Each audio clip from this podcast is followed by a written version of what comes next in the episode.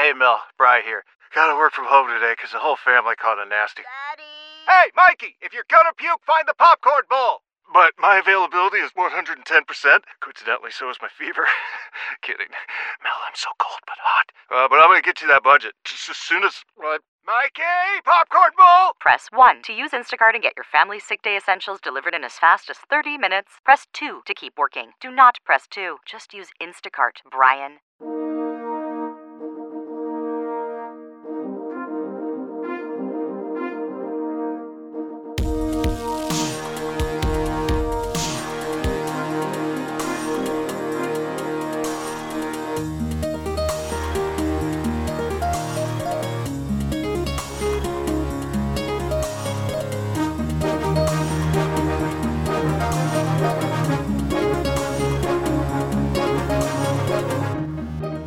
Limited is proud to be brought to you in part by StarCityGames.com. Not only are they the home of the top content and coverage on the web, they're also the world's largest independent retailer for Magic the Gathering singles and supplies.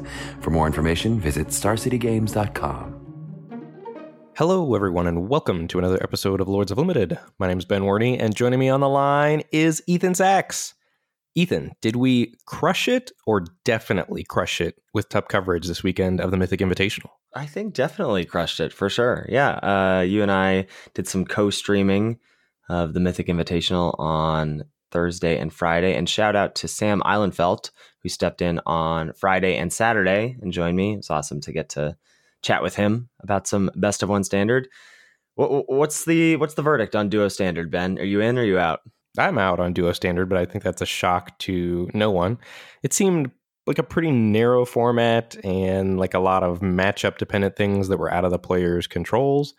Um, I really, though, however, liked MTG Nerd Girl's like green blue tempo deck. I thought that attacked the format from a pretty neat angle, and I promptly built that on MTGA. And I voluntarily, voluntarily, I will repeat, played about 25 games of Standard, which was a ton for me. Uh, and I shot through silver and gold on a huge heater with that. I went like 19 and 6 or something. That deck I think worked pretty well against mono red and mono white. I felt good playing against those and then I felt like it was sort of a the mono green deck with some negates and spell pierces and then those negates and spell pierces sort of gave you a puncher's chance when you got matched up against Esper. Yeah, it had had like game against all three of those major decks for sure. Um, yeah, I'm looking forward to seeing the top four in a couple hours. We're recording this on Sunday morning. Um, I think I've watched like every round so far. That is impressive. I have not watched every round. I've watched about half of it, I would say. There was not. I mean, I, I could like count on one hand the amount of moments where I was like, "This was an exciting thing that happened." Like it was not a lot, and it did get really repetitive seeing the same decks over and over and over again. Matt Nass's play Oh my the god! ego was pretty savage. Yeah, that blew my mind. There was also this sick play where uh, someone played a breeding pool untapped to get their opponent to play thought erasure when they had nothing. Ooh, nice. Yeah, that was pretty sweet. I just love like the, the bluffing the untapped land to be like, I'm gonna cast expansion explosion next turn. Nah. Just might the two damage doesn't matter against Esper control. Anyway, we're gonna be talking about 40 card decks today, Ben. So aside from your 25 games of standard, do you play any uh, drafts this week? I did. I've done six drafts on MTGO. It was good to get back in the groove of streaming and playing some MTGO. So I've now done 55 MTGO drafts, 115 and 46 overall record. Picked up a couple more trophies. So I'm now at 19 trophies, 71% win rate. And I did my first Legacy Cube draft last night and I trophied with a cut five stipulation draft, which was pretty sweet. For those of you that don't know what that is, uh, you draft 45 cards, cut five cards, and click submit. So you have to draft all the lands for your deck while you're doing the draft. You don't get to add any basics. Yeah, that's my one of my favorite stipulations. It's also often a stipulation that I just force on myself inadvertently.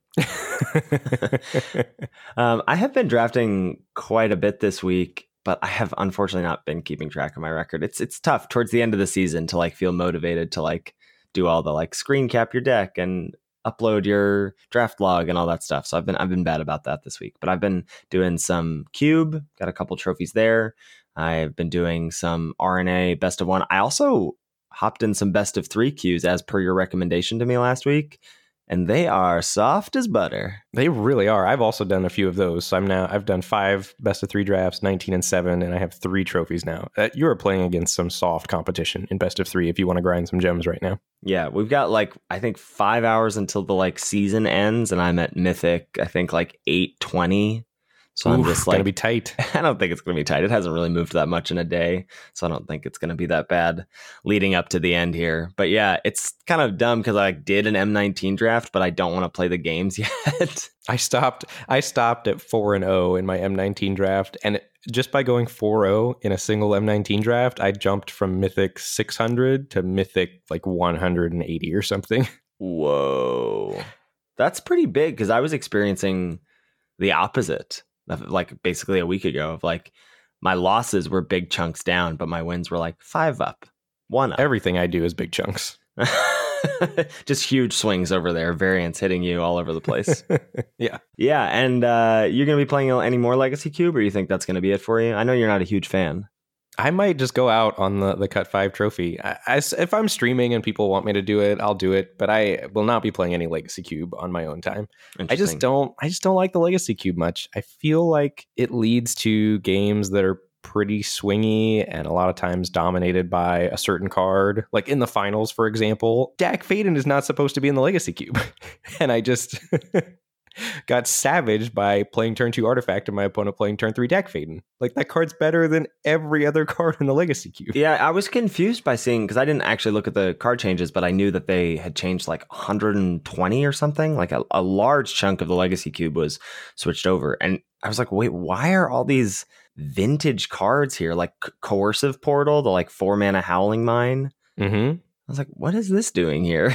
so yeah, I was confused by a lot of the the power cards that I'm used to seeing in Vintage Cube showing up in the Legacy Cube. It was weird. Anyway, so moving into what we got going on this week, we are going to be talking about bad habits of limited players, Ben. Bad things that folks who like to sleep up 40 card decks are consistently doing. And I think these are things that you and I have overcome, things that we're seeing uh, come up in Twitch chat, things that we're seeing come up in Discord quite a bit. And speaking of Discord, Ben, we got to talk about that Lords of Limited Patreon. Patreon.com slash Lords of Limited is where you can go to give back to the show if you so choose. Of course, the show will always be free, but if you do choose to support us with those dollar dollar bills, you get access to the Lords of Limited Discord, which is just the most thriving place to talk about Limited on the internet. I just can't imagine there's any other chat room where things are going 24 7, talking about the new formats on Arena, trying to break M19, trying to break the new Legacy Cube. All that stuff is happening in the Lords of Limited Discord. You get some perks for some higher tier donations as well. And we, of course, want to shout you out the first week that you joined. So we got some folks to welcome this week Jose, Rima, Steve, C, Dan, Daniel, Ben, and James. Thank you, thank you, thank you. We really appreciate your support. Cannot say thank you enough. The Discord is awesome. I really, really enjoy going in middle of the day. You know, I just drove somewhere and I have a few minutes to kill. Like pop that up, get my magic fix, and then go do whatever it is I'm going to go do. It is great. And it's great because of all you. So thank you, thank you, thank you. Yes. All right, so we've got a roundtable that actually made its way into our Discord uh, this past week, Ben, from you. Yeah, this was a doozy of a draft. So are you ready to sit down and try to navigate this better than I did, Ethan? I'm going to hold on to my seat here. Yeah, I'm, I'm ready. All right, pack one, pick one. You see the following cards as options Savage Smash, Summary Judgment, Ill Gotten Inheritance, Lawmage's Binding, Gateway Sneak, and then your rare kind of sort of blows all of those out of the water. It's Mass Manipulation. Yeah, ooh, baby. I mean, Quad Blue is a commitment, but it's a commitment that I'm willing to make. Yeah, and I think this is just where we're going to talk about pick orders a little bit in this episode. This is one of the nice things about pick orders where you know mass manipulation is better than every common and uncommon, and you Mhm. just snap it off. Yes, agreed. Moving on to pack one, pick two, see the following cards as options. There's a Frenzied Arynx in the pack, but that's not really in consideration. And then you're trying to decide between Aeromunculus and Grotesque Demise. Yeah, this is tough because so if this were pack one, pick one, you would take grotesque demise. But I think mass manipulation is strong enough that I would like to take Aeromunculus here, and I don't feel like it's a huge hit in power to take Aeromunculus over demise here. So I think that's where I'd be at, just like giving a nod to trying to play mass manipulation if at all possible, and the fact that like it's is Aeromunculus like maybe a, a a gradation worse than grotesque demise? Yeah, probably but that's still fine. It's a really good card. Yeah, that was my thought process as well. So I ended up selecting Aeromunculus here, but I posted this in the Lords of Limited Discord. We have a channel called Draft Log Review where you can post your, you know, you, Flooey is the website, magic.flooey.org.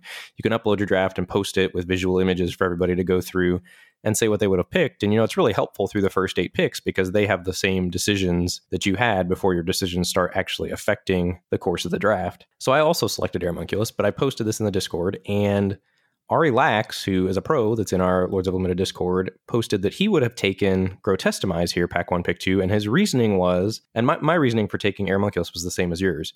His reasoning for Grotesque Demise was that he thought it was an objectively better card and enough of a power level gap there that it was worth taking. And his sort of thought process on mass manipulation was that to be able to play it, blue has to be so wide open for you to get there with feeling good about it with the four blue sources that he really doesn't try to bias his picks towards blue and he just assumes either blue is going to be obviously flowing and I'm going to get to play my mass manipulation or it's not and I shouldn't try to force it. Like he doesn't want to get himself in trouble with the card so he took Grotesque Demise pack 1 pick 2. Yeah, that all makes sense to me except I don't I'm not sure I agree that the power level is so huge. Like, you know, Aeromunculus is a pull into Simic for me. I agree. I think they're both B minus ish cards. Yeah. I think Grotesque Demise is better, but not by a lot. Not by a lot. Yeah, I would agree with that. But yeah, that, that makes sense to me a lot that like, yeah, you definitely need to be so heavily in blue. And for that to be possible, it needs to be so open that you probably will get an Aeromunculus. And also if blue white is open, then you maybe have the opportunity to splash Grotesque Demise. So maybe it still has the opportunity to make your deck. I don't know. Yeah, I think that was a super interesting pick and super interesting logic. Mm-hmm. Moving on to pack one, pick three, see the following cards as options. There's a Skitter Eel, a Gyre Engineer, sort of to go down the Simic route, and then the best card in the pack is Blade Juggler. Yeah, this is tough. Like I can't, I mean, I don't like Gyre Engineer. If, as you know from our 50 takes episode, I think it's basically worse than Simic Locket. So I'm not really looking at that card here. Skitter Eel is a card that I like quite a bit. Third pick seems a little early for it though. So the responsible thing is to take Blade Juggler, but I I don't know if I would have had the discipline here. I might have just been like, hold on to your hats. I'm taking Skitter Eel. Yeah, that's tough. Skitter Eel's such a worse card than Blade Juggler. It feels a little early to me to go ham on Skitter Eel. So I was disciplined and I took Blade Juggler here. Yeah. Good for you. Moving on to pack one, pick four, starting discipline starting to pay off. See the following cards as options. There's an Impassioned Orator, a Burning Tree Vandal, a Cult Guildmage, Blood Crypt is your rare. There's no uncommons missing from the pack. And then, like, the only Simic cards are Territorial Boar and Thought Collapse, so considerably worse than the other options in the Rakdos colors there. Yeah, those are literally the only two green and blue cards in the pack. So I think this pick probably comes down to Cult Guildmage versus Burning Tree Vandal. I don't think you should be dipping back into blue for Thought Collapse here. And I'm surprised to see you take the Guild Mage here over Burning Tree Vandal because I thought you were pretty low on that card. I don't love the Guild Mage, but I think it's more of a unique effect than Burning Tree Vandal. Yeah, I guess so. I'm really, I'm so impressed by Burning Tree Vandal, but I, I like the Cult Guildmage probably more than I should, as it's more often than not just a two mana two two but I think I like taking that here. Sort of feels like a bit like a Rakdos signal. I guess the upside of Burning Tree Vandal is this draft is going messily so far. Mm-hmm. So Burning Tree Vandal also lets you, if you need to, pivot into Gruul. Yeah. So it keeps you a little more flexible and is probably still just as good in the Rakdos deck. I could buy the Burning Tree Vandal's the correct pick there. Because like if you take Burning Tree Vandal, like maybe Feral Maaka wheels, and like like I said, I mean, Cult Guildmage more often than not is just a two mana two two. Yeah, that's fair. Yeah, I don't know. Moving on to pack one, pick five. This was a really tough pick. See the following cards as options. There's a Steeple Creeper, a Gruul Guildgate, a Gruul Beastmaster, and Carnival Carnage still in the uncommon slot. So rare missing, three uncommons still here. Literal zero blue cards in the pack. Aren't you taking A minus level card Blade Brand here? Just get off man.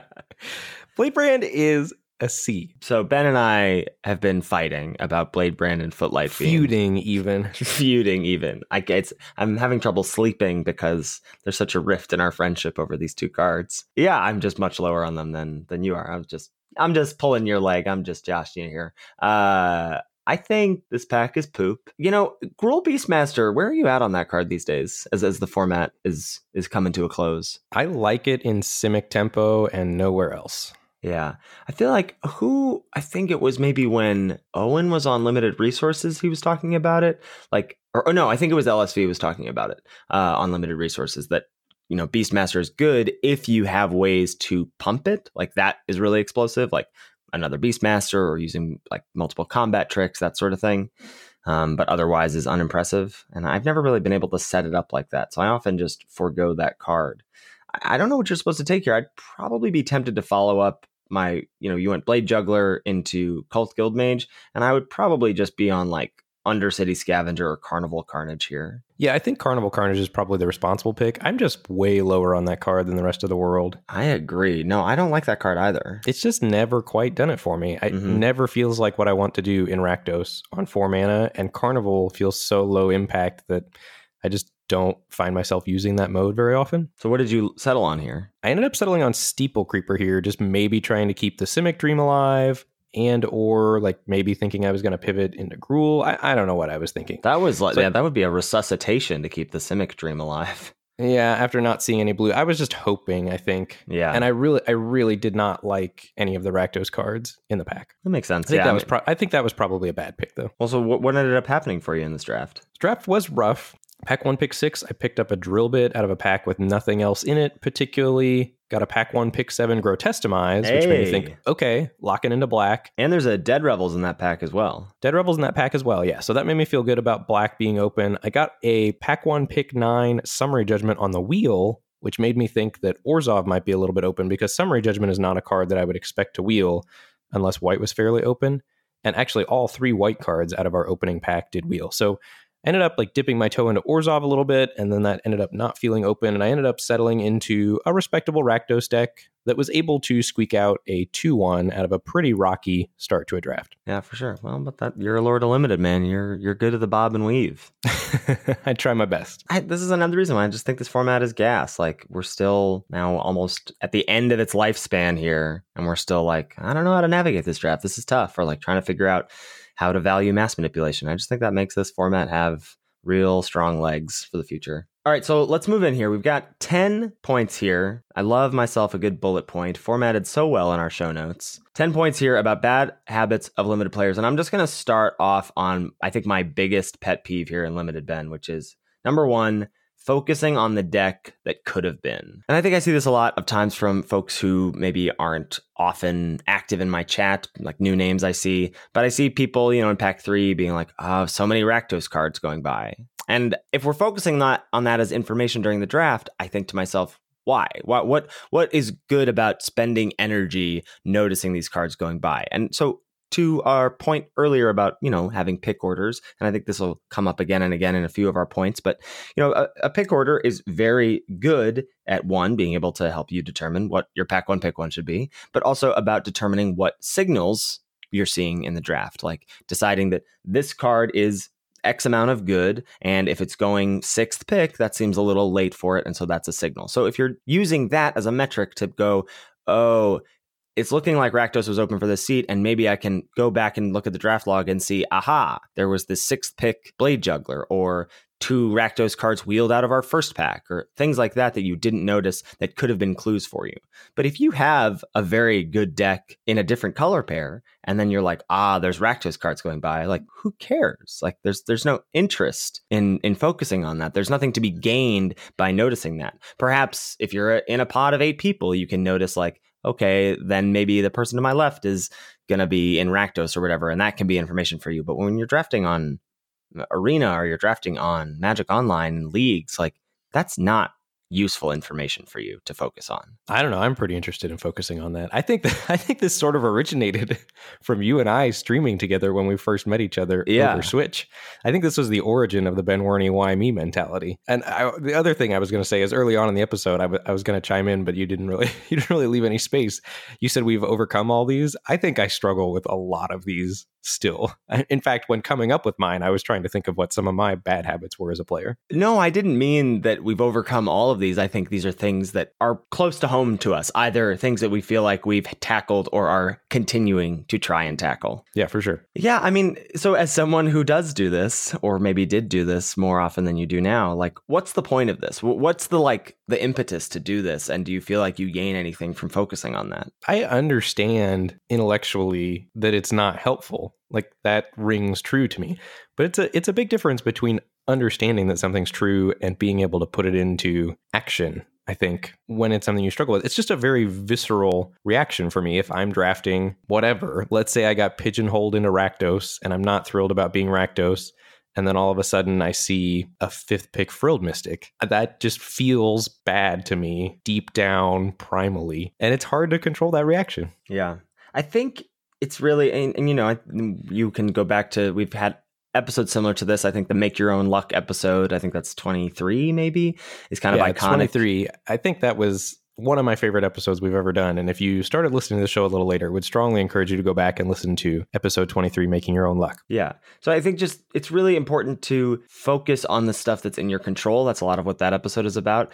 And I'm not saying that there isn't information to be gleaned here. But if you open up that draft log and go back and say, no, there was no way for me to figure out that Simic was open and that fifth pick Frilled Mystic sucked, but there wasn't any way for me to have been in Simic logically, except going back in hindsight. Like the hindsight drafting is something that people need to eliminate from their vocabulary. You can only make the correct decision with the information you had at the time and then adjust accordingly for the future. You can't like go back and say what if. It's just not helpful. Yes, I absolutely agree. And I think you've made me better at this. And I think you hold me accountable when we are drafting together to this and to try to prevent me from going down those alternate routes that maybe and you know it might be helpful it is helpful i think if there was a world where you could have gotten into simic and taken advantage of that when you go back and review the draft log but if your first picks made sense and you were picking the best card out of the pack and it put you down a different path i think that's just part of drafting. Yeah i agree. You can't take you can't take all the best cards all the time. Doesn't work that way. No i wish it did though. Number two not reevaluating pick orders deep into the format once we really know what the decks are or what the guilds are and what those decks and guilds are trying to do like what their game plan is. And i think this this really hit home for me with chillbringer versus arrester's admonition so we had pretty early on in the format identified Chillbringer correctly over Senate Courier as the number one blue common in the format, with Arrester's Admonition solidly in the number two slot. Sorry, Senate Courier. Savage. I'm just getting savaged here. and I don't think I necessarily ever would have reevaluated that had Team Ultimate Guard not just absolutely smashed the Mythic, Mythic Championship with blue white no win cons or blue white Dovin's Acuity or blue white control, however you want to think about it. And once you look at what the blue decks are trying to do, I think Arrester's Admonition slots better into a vast majority of blue decks. Arrester's Admonition is better than Chillbringer in Dovin's Acuity, 100%. Yes. Arrester's Admonition is better than Chillbringer, I think, in blue white control because you don't like you're not really taking advantage of Chillbringer locking something down in blue white control unless you're on the back foot. And even then, it's only saving you an attack for a turn. I think Arrester's Admonition is about equally as good to Chillbringer in Simic Tempo and as a cheaper card, a cheaper converted mana cost. It's a more flexible card. It everything it does, I have never been disappointed. Never once in the entire format have I been disappointed to have Arrester's Admonition in my hand. And Chillbringer sometimes is a little awkward and it's more expensive. It's a good card and they chain well together. But I think when you look at what blue is trying to do, and specifically the best blue decks, I think are pretty spell focused. Arrester's Admonition also works super well with a card like Pteramander in the Simic Tempo decks. It just slots so much more nicely into the blue decks. And I don't think I ever would have taken the time to reevaluate that had people on other podcasts like LR or things like that, or Ultimate Guard in their interviews at the Mythic Championship been talking about how good they thought Arrester's admonition was. And once that conversation started to happen, something clicked for me and I was like, oh yeah, I, I do think that's a better card than Chillbringer. Yeah. I think this also brings about a sort of like old adage of like when you're choosing between two like sort of equal powered cards, which these kind of are, the cheaper one is often the better option. And that's what I come back to. That's what really helps me like think about this because for so long I thought Chillbringer was better. And I've only recently been like, yes, okay, I understand intellectually that Arrester's Admonition is the better common. And part of that is because of those situations where you're stuck on three lands and you can just like use this to gain some tempo, bounce your opponent's thing, and draw a card to try and keep hitting land drops. Chillbringer does not let you do that. Arrester's Admonition is never bad.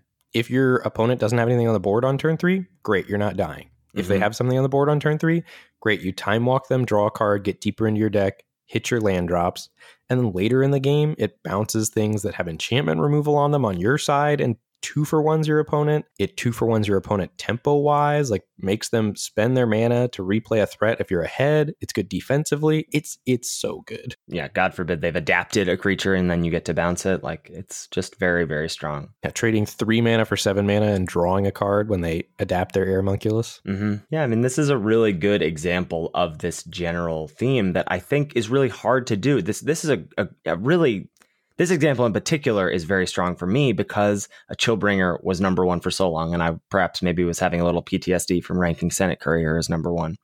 Um, but uh, I think it's so important, even up until the end of the format, to keep evaluating cards in the context of sets, seeing them in play, hearing what other people have to say. Yeah, I think we do a really good job in the first couple weeks of updating our top commons. And I Mhm. think we should check in once in the middle of the format also and just like try to get a, a more solid re ranking of the top commons. Because I think Burning Tree Vandal should definitely be the number two red common. And I don't think that's where we had it in our, you know, couple weeks into the format. Probably still had Scorchmark second or whatever for no reason. Right. And I would probably have Scorchmark below the like five mana six five. Yeah, I agree. I was talking to Sam Islandfelt yesterday when we were co-streaming about like green commons and how like I, I still don't really know. Like I know Sauroform Hybrid is number one, but I don't think I know what number I have as number two or number three. Maybe Rendhorn as number two and like Open the Gates number three. But yeah, I think it would be good to like check in once we have a really strong feel, like when we're like 50, 75 drafts deep, and then really try and re reevaluate those. I think that's a good conversation to have. Number three on this list, we've got saying that a pick is easy or not close. Amen. This is like ingrained in Magic players, I think. I don't know why. I don't know what the like origin of being like, oh, it's this is it's this easy. So the reason that I think that we should all remove this phrase from our vocabulary is that it does two things that are not helpful. So first, it implies that it's obvious, right? So someone asks you what the pick is, and you say it's this, easy, this, not close. So that's obvious. Why didn't you know that, right? And that means that anyone who didn't think it was obvious is stupid for not seeing that it was obvious, right? That's not something you want to do. And number two is it removes any room for discussion about the pick, right? It sort of like closes the door on that. Discussing draft picks is one of the most fun and interesting parts of this game. It's why our Discord thrives. It's why even Star City Games, who doesn't really have a lot of limited content, we are very grateful to be among the ranks there. But on Twitter, they post a pack one, pick one every day. It's engaging. It starts a conversation. And then saying that something is easy about that decision immediately shuts it down. I think it's super funny that we both came to separate conclusions about this right around the same time. I remember catching myself saying this, and then all of a sudden it just clicked with me. And I was like, why did I say that? All it's going to do is lead to people feeling bad if they don't think it's a close pick or if they don't understand that this card is the pick. Like, how, how, how would you feel if you're in Twitch chat and you know you're learning about the game and you're trying to decide what the pick is and you settle on whatever? I don't know uh, Burning Tree Vandal is the pick, and I say that Frilled Mystic is the pick, not close. Like you're gonna feel bad. You're Mhm. gonna feel, oh, I got this wrong. Ugh.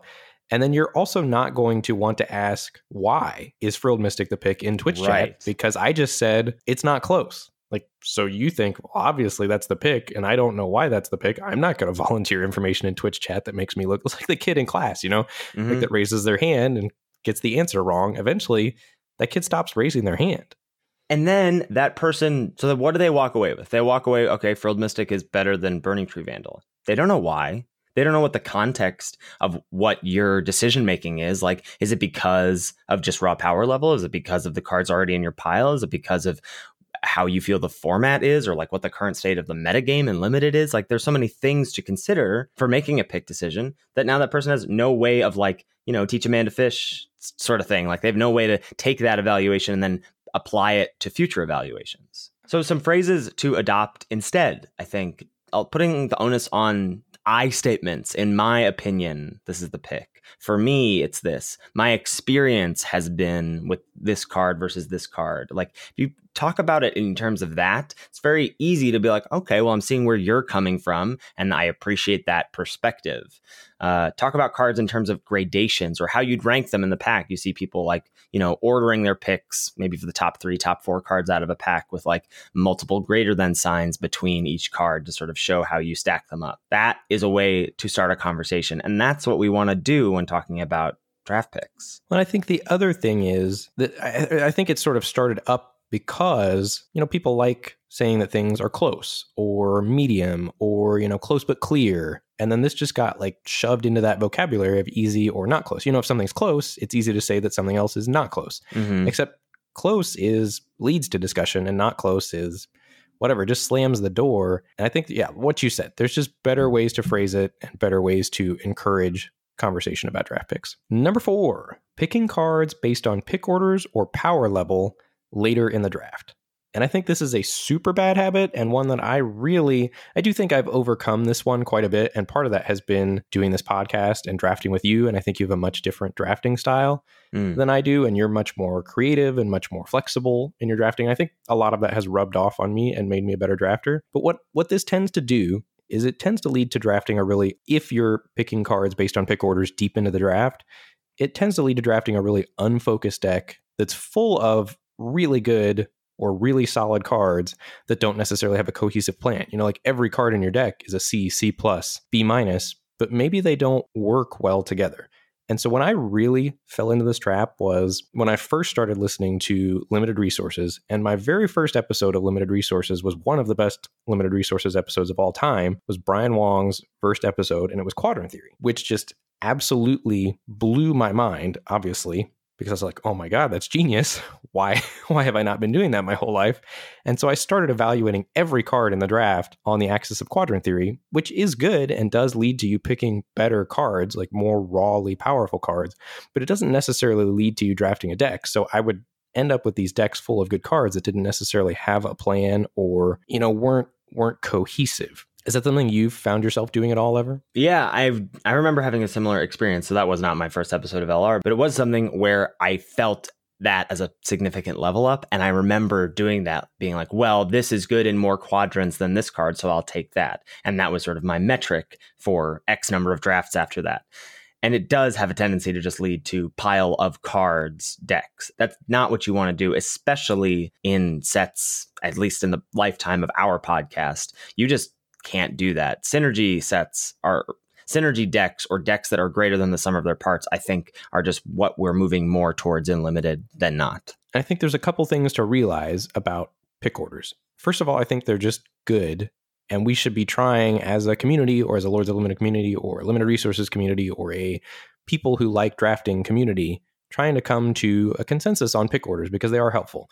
And the first thing to understand is that you should, or often, not necessarily should, but you often make picks differently than your pick order as soon as pack one, pick two, sometimes later in the draft, pick one, pick four, sometimes pack one, pick eight. It just sort of depends on a multitude of factors. And that's where teaching draft is difficult. But pick orders are super important because it's helpful to know which cards are objectively more powerful than others, you know, in certain archetypes or things like that. And it helps the community to agree on what signals are. So if we all know Blade Juggler is the best common, you getting a pack one, pick five Blade Juggler is a pretty big deal. That should be a signal that Black's open. Whereas if we don't agree on card evaluations, signals are going to get messier. And I guess the people with the better card evaluations are going to have a higher win rate, but it still makes the drafting process a lot messier in pod drafting on MTGO or in person. Agreed. And once you understand that those pick orders are important, the next most important thing is understanding when to deviate them or when to break from your pick orders later in the draft. And I think there's a few reasons for that. The first of which is, and in no particular order here, but the first of which is synergy. So if a card is more synergistic in your deck, maybe than another card, maybe you're going to pick a D, and that card has a ranking of a D because it's sometimes playable in a certain situation. And maybe your deck is that certain situation where that card is going to shine, and you want to put that card in your deck. Another reason to deviate from a pick order is your deck has a plan. I mean, I think this is sort of in line with synergy, but if your deck has a certain plan which makes an objectively worse card better in the context of your deck, you know, thinking about sort of maybe this is a cop out, but you think about something like High Alert. It's very easy to go, well, normally you would want a Skitter Eel instead of a Senate Courier, right? But not in a High Alert deck. And that maybe falls in line with synergy. But like if your deck has a certain plan, you know, if you think about aggressive Orzhov decks versus controlling Orzhov decks, Ill Gotten Inheritance has a different role in both of those decks. I think it belongs more so in an aggressive deck and less so in a more controlling deck. And so that may be a consideration when you're picking between that and a syndicate messenger. Would you rather have the 2 3 flyer afterlife or would you rather have your sort of lava axe on a stick? I think the next one is that you need to fill out a certain converted mana cost slot.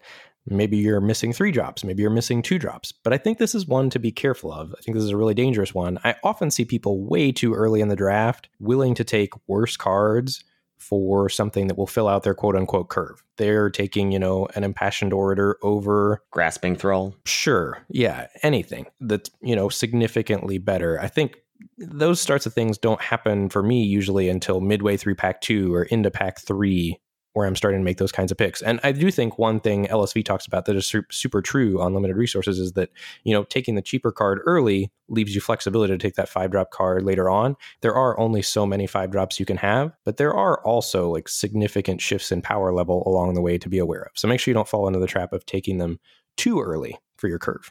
Right. But also I think I would remember that like you can have too many five drops. You can't have too many two drops. I've seen people be worried about like, well, maybe may, I don't need to take the the Sauroform hybrid here. I have enough two drops. There's no such thing. Another example here is you need like a certain type of card.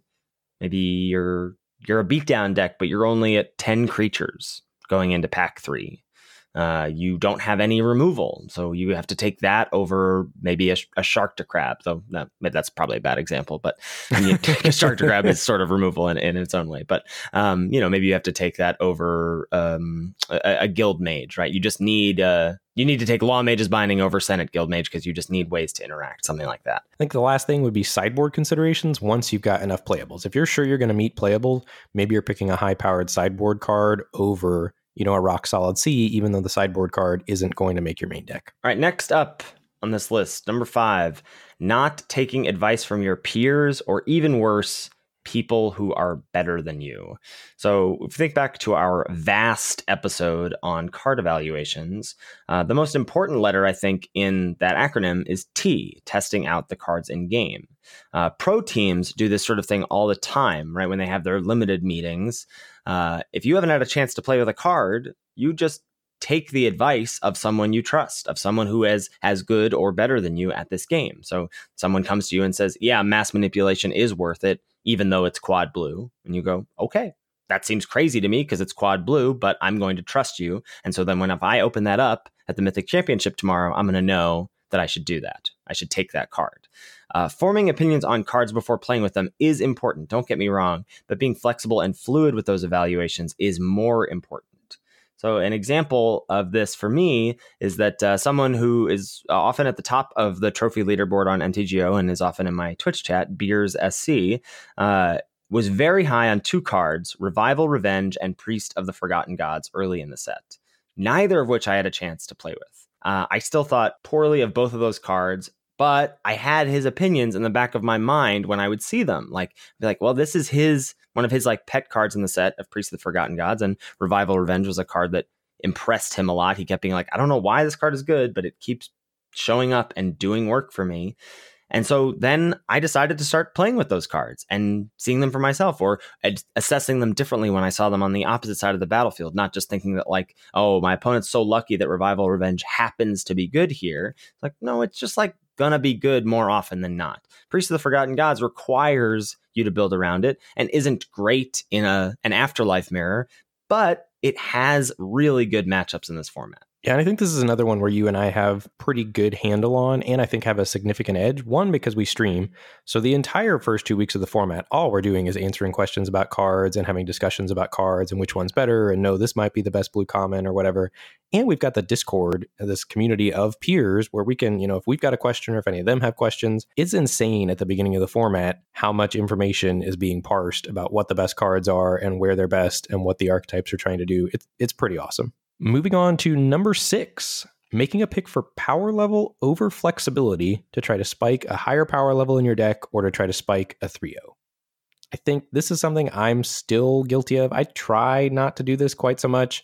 I find myself doing this especially when I've been on a losing streak. Mm. Uh, when hmm. I was in Dominaria, I was doing this quite a bit. I really struggled at the beginning of Dominaria. But I think you just need to understand that this isn't necessary and probably leads to an overall worse win rate even if it when it works, you know, if you do it and it works and you do spike the open lane and you do 3-0, you probably still didn't draft correctly. So I think a, a, really good example of this was in our latest Lords of Limited Showdown video, which if you haven't watched yet, you should check it out on YouTube. I think it was maybe the most exciting one yet. I think it was. It was, yeah. There was oof, the, the no games spoilers. were were swingy. they were swingy, that's for sure. Uh, so my picks in this the start of the showdown went pack one, pick one, Prime Speaker Vannifar for tickets, which I didn't know was tickets, so lucky me. pack one, pick two, Hacrobat. Pack one, pick three, Savage Smash.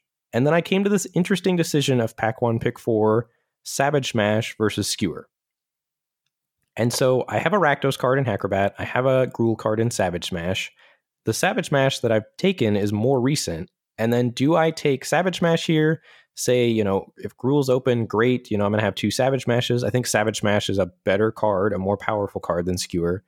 But I think when you boil it down, Skewer is just the correct disciplined draft pick there because Skewer is going to go in either my Gruul deck or my Rakdos deck, and it's going to be a consistently good card. Whereas, you know, if I take the second Savage Smash and then I have to end up in Rakdos, I'm going to miss out on a skewer in my deck. So just make sure you're not doing things like that. I did take the second Savage Smash and I did savagely get punished uh, because Rakdos ended up being open and I missed out on having a skewer in my deck. Yeah, I think I get bogged down in those situations where I think about, well, if I pass the Savage Smash here, I'm sending a signal. I think I'm starting to let that creep into my decisions way too much especially in these like guild based sets where I feel like it's important to find your lane if you are going to be navigating yourself into just a strictly two color deck.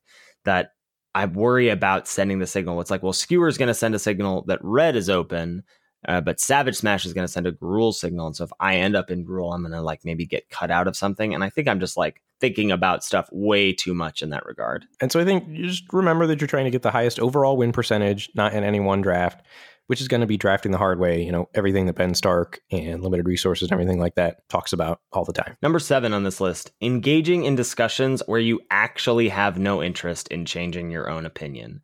Uh, I see this on Twitter. I unfortunately even see it sometimes in our Discord where people pose questions about cards, situations, picks, builds, etc., where they've already made up their mind. Yeah, it's like, hey, meet me out back behind school and we're going to throw down about this card. like right. sort of baiting people into arguing with you.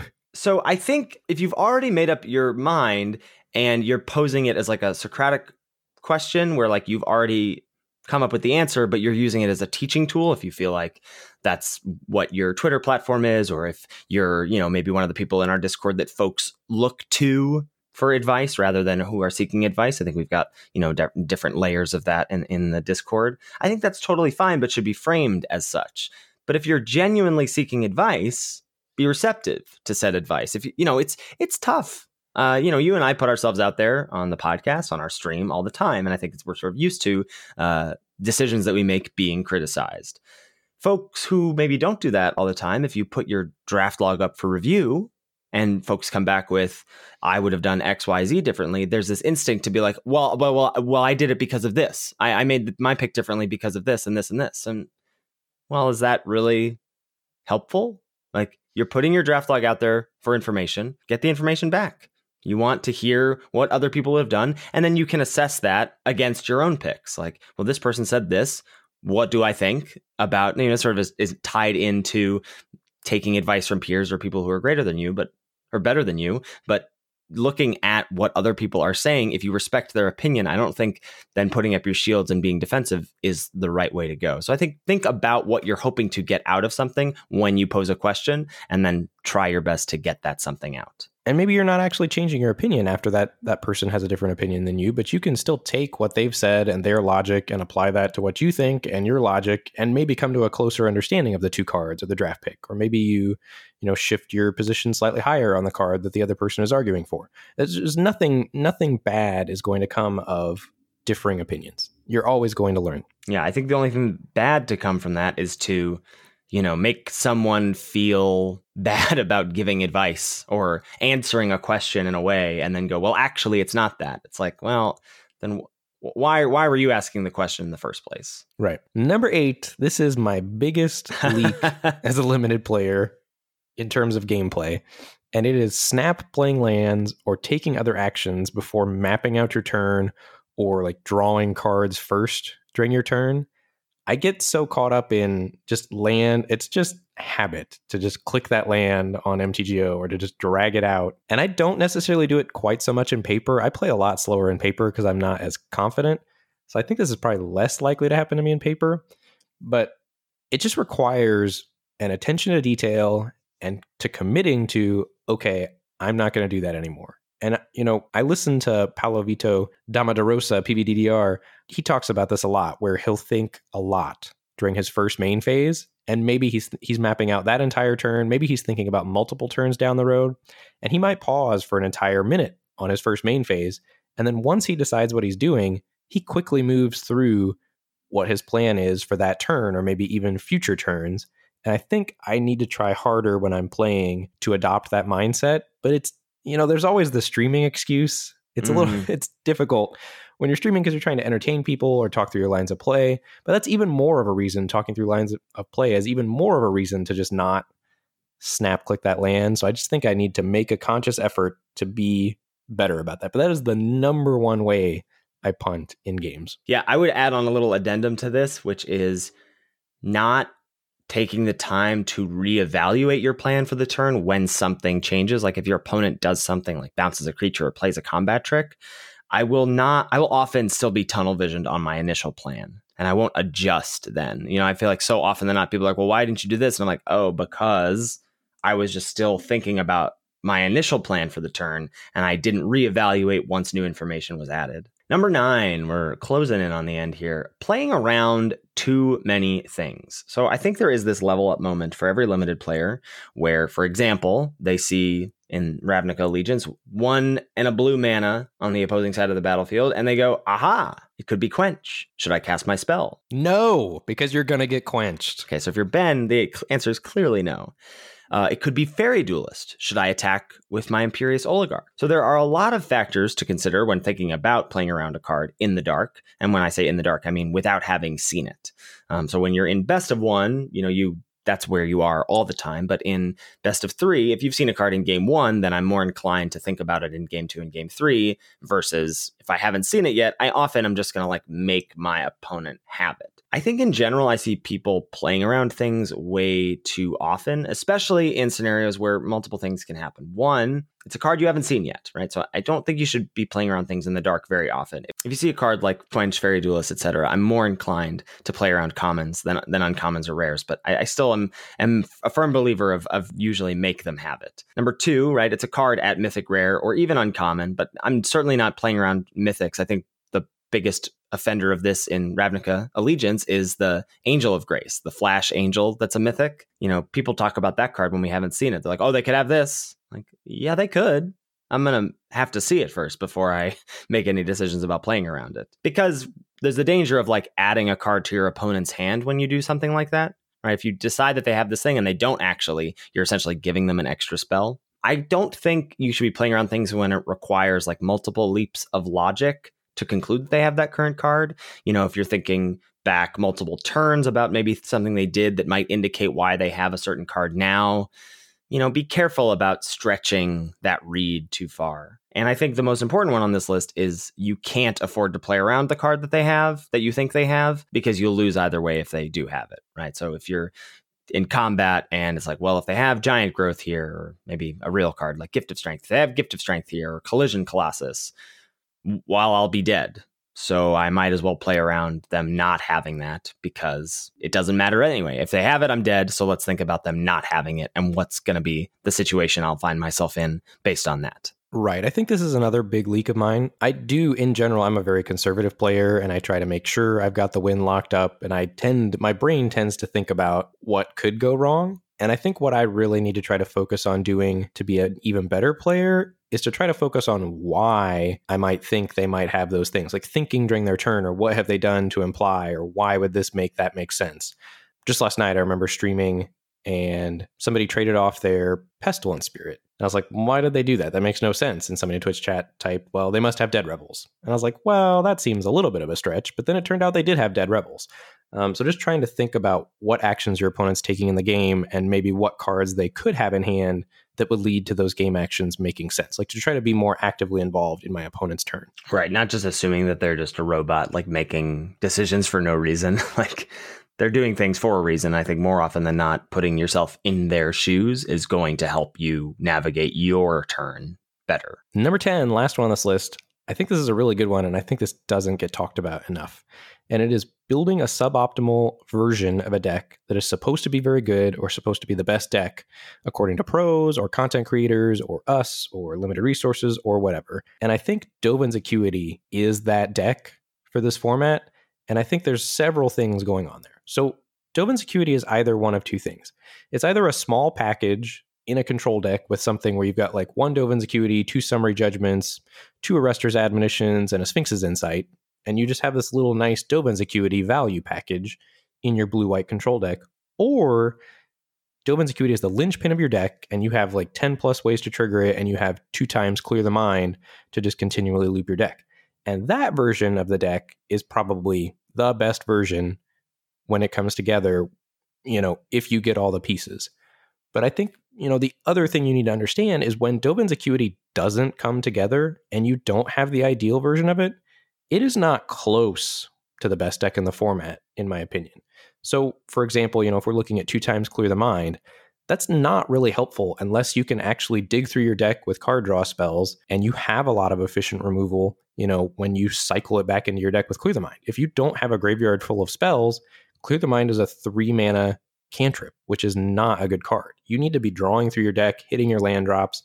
The good Dovin's Acuity decks are really mana hungry and have a lot of card draw and have a lot of instant speed removal. And I think, you know, when I look in our Discord specifically, I see the most suboptimal builds of Dovin's Acuity or Clear the Mind decks. And I think it's because people hear us or other content creators say, yeah, this is the best deck, you should do this.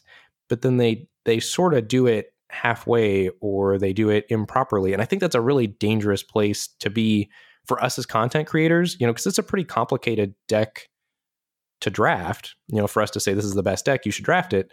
But then people sort of do it incorrectly or do it halfway and they end up with a deck that's, you know, probably not as good as if they just drafted a blue white control deck. You know what I mean? Yeah, there's a lot to unpack here. I really, really love this point that you are having us finish up this list with.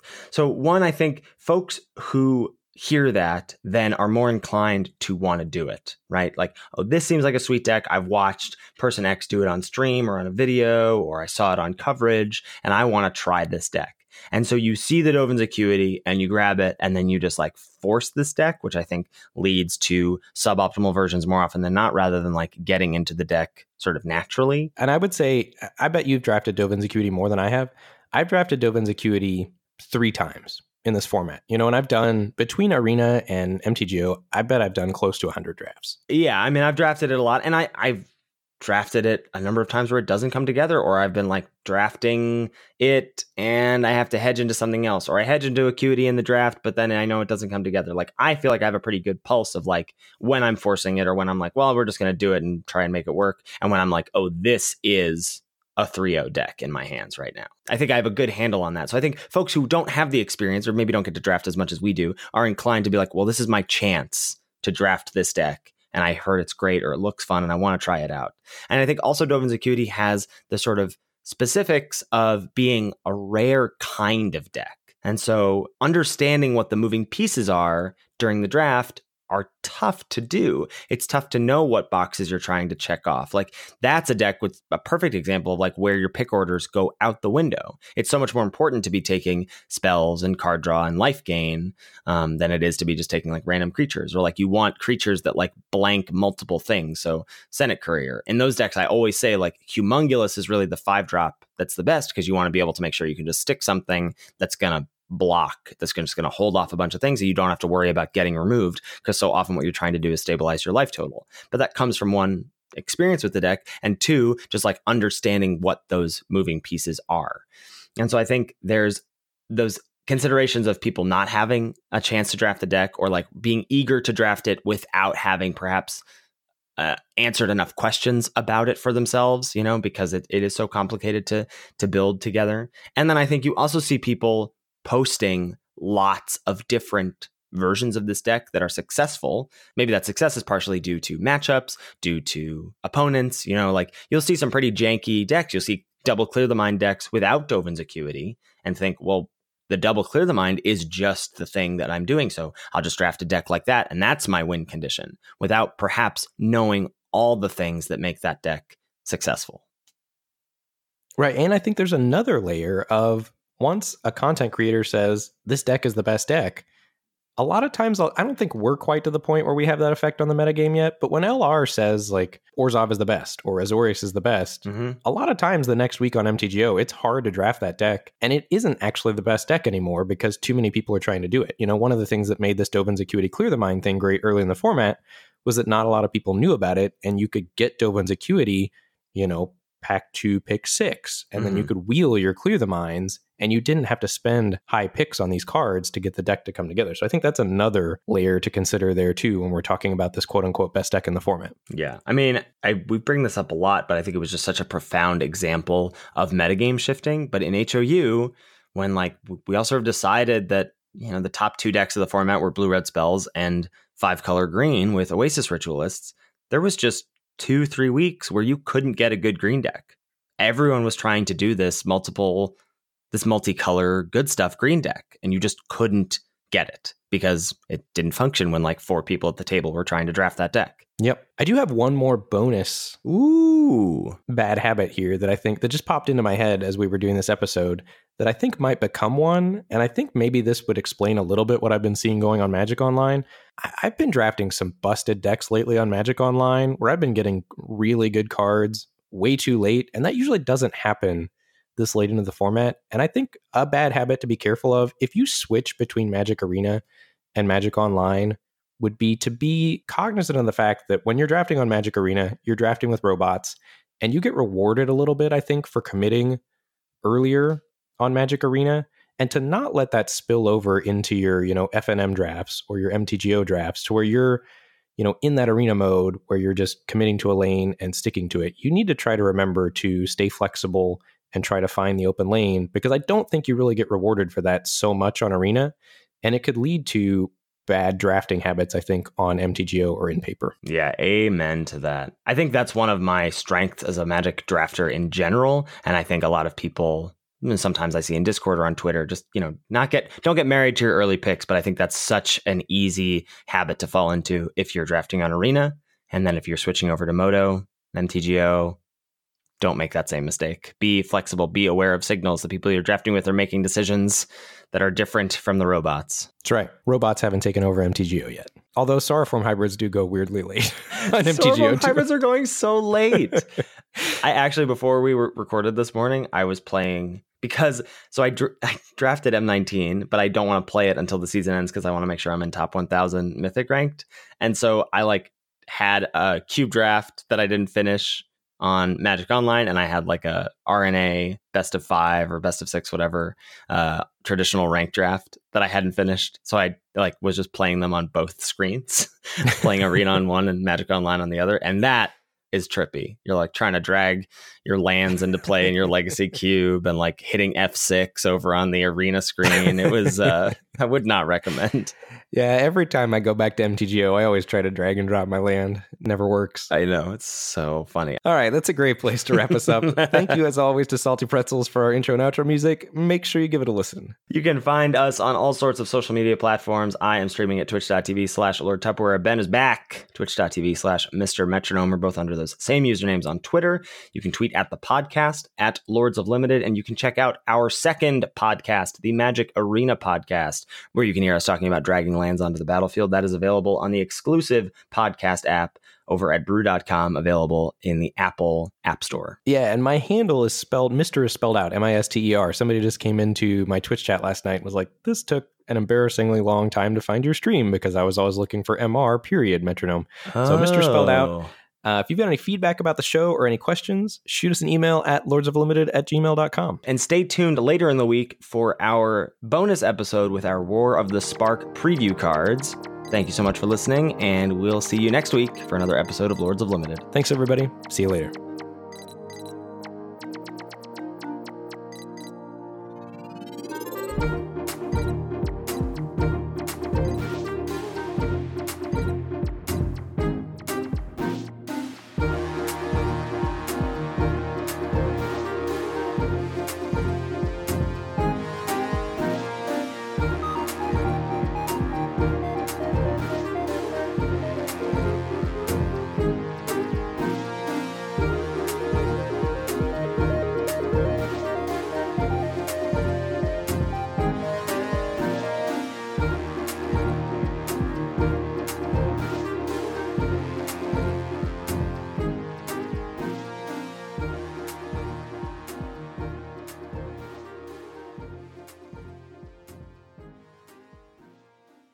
Folks in Twitch chat, and, and they're often, you know, folks who I don't see very very often in, in my chat or or maybe someone who doesn't chat very often. That's the same thing. Let's start that over.